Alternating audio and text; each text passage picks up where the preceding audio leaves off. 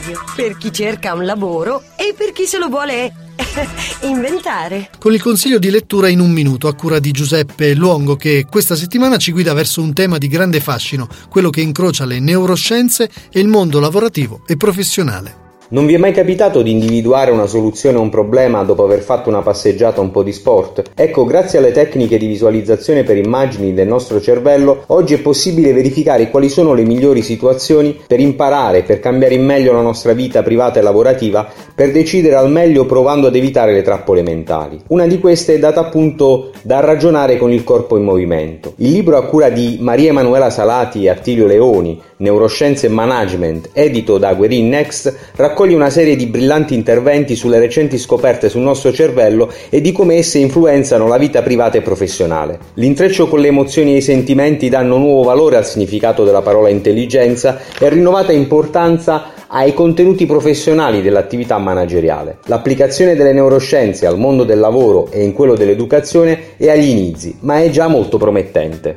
Scrivici a lavoradio@gmail.com. Lasciati contagiare. Lavoradio, energia positiva.